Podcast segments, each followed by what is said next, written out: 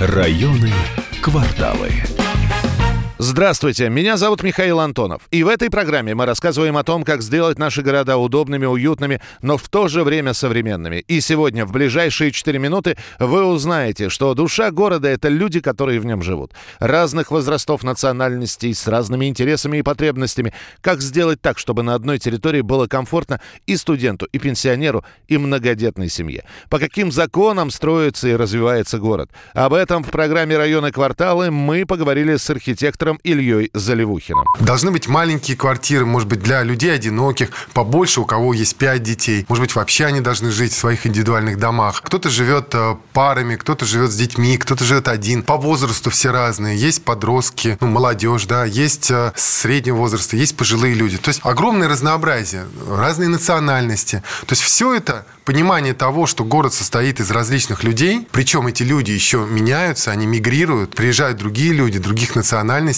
уровень жизни растет, и люди живут дольше, то есть стариков, слава богу, становится все больше и больше в городах в том числе. Под это нужно менять на самом деле город. Нужно понимать, что мы не строим с вами однотипные районы, вот какие-то одноформатные, да, со школами, детскими садами. У каждого социального слоя свои потребности. И учитывать их главная задача градостроителей, так считает архитектор. Если мы говорим про социальные функции университеты, институты, которые у нас находятся в городе, часто в центре города, то мы можем себе предположить, что хорошо бы, если бы эти студенты жили в центре города и не тратили кучу времени на поездки. То все мы знаем, что молодое поколение наполняет город жизнью. И если оно живет в исторической среде, ну, во-первых, оно само становится культурнее. Вот, а во-вторых, собственно, ну и город получает массу плюсов от этого. Мы говорим о арендном жилье для молодежи, которое может принадлежать институтам, может принадлежать государству, муниципальное жилье. И город сдает эти квартиры там по какой-то минимальной цене вообще. По мнению Ильи Заливухина, недостаток социального жилья в России – причина множества проблем. Одна из них – плотная застройка в деревнях Подмосковья. Нужно остановить эту, запретить, по сути, эту массовую застройку в полях, потому что, ну, собственно, кому она нужна? Очень часто ответ, вот если мы сейчас спросим, все скажут, ну как же, это доступно, и где же еще покупать? Где-то в другом месте стоит дороже. Но тут вопрос. Государство должно заниматься в том числе и социальным жильем. И оно не должно быть на продажу. Оно должно предоставляться людям и принадлежать государству государству. До 50% жилья в Германии, в Европе социальное и сдается в наем. В центре Москвы достаточно помещений, которые можно переоборудовать в маленькие квартиры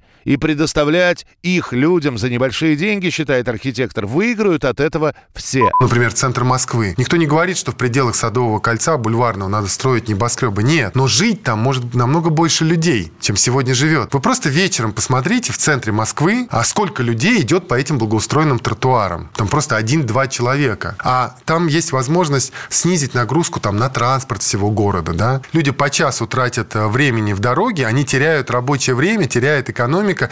И были такие расчеты, но они, правда, касались только автомобилей, чтобы построить хайвеи. Вот. Но на самом деле не только. Вот, ну, можно даже ничего не строить с точки зрения инфраструктуры, перераспределить молодежи, например, дать возможность жить в центре. Развитие каждого города нужно планировать. Нельзя просто вот так вот брать и строить. Наша проблема в том, что зачастую не хватает времени и денег на исследования и расчеты, рассказал Илья Заливухин. Сто лет назад было всего полтора миллиарда человек. Сейчас семь с половиной уже. А в концу 21 века будет 11 миллиардов человек. И, в общем-то, уровень жизни растет, люди становятся старше. И э, действительно, ну, как бы это нужно понимать, как все эти люди будут уживаться вместе. Это нужно планировать. И, конечно, крупные города растут. Чем они будут заниматься? А, и чем они будут заниматься? Потому что робототехника, да, да, автоматизированное производство. По мнению архитектора, одна из важнейших задач сегодня – остановить рост Москвы.